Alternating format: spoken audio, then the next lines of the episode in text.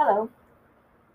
For the next two weeks, we will be looking at the most prevalent early childhood education theories.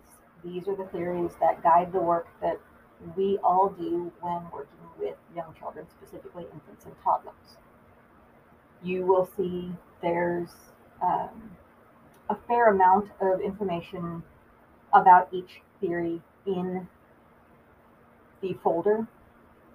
There's videos, there's different readings, um, there's some condensed information that pinpoints the various theorists.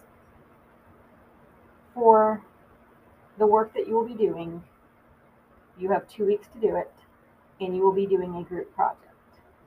Within the folder for the group project, there is a video that will show you how to use the group project area. So make sure you look at that, view it. If you have questions, as always, get in touch.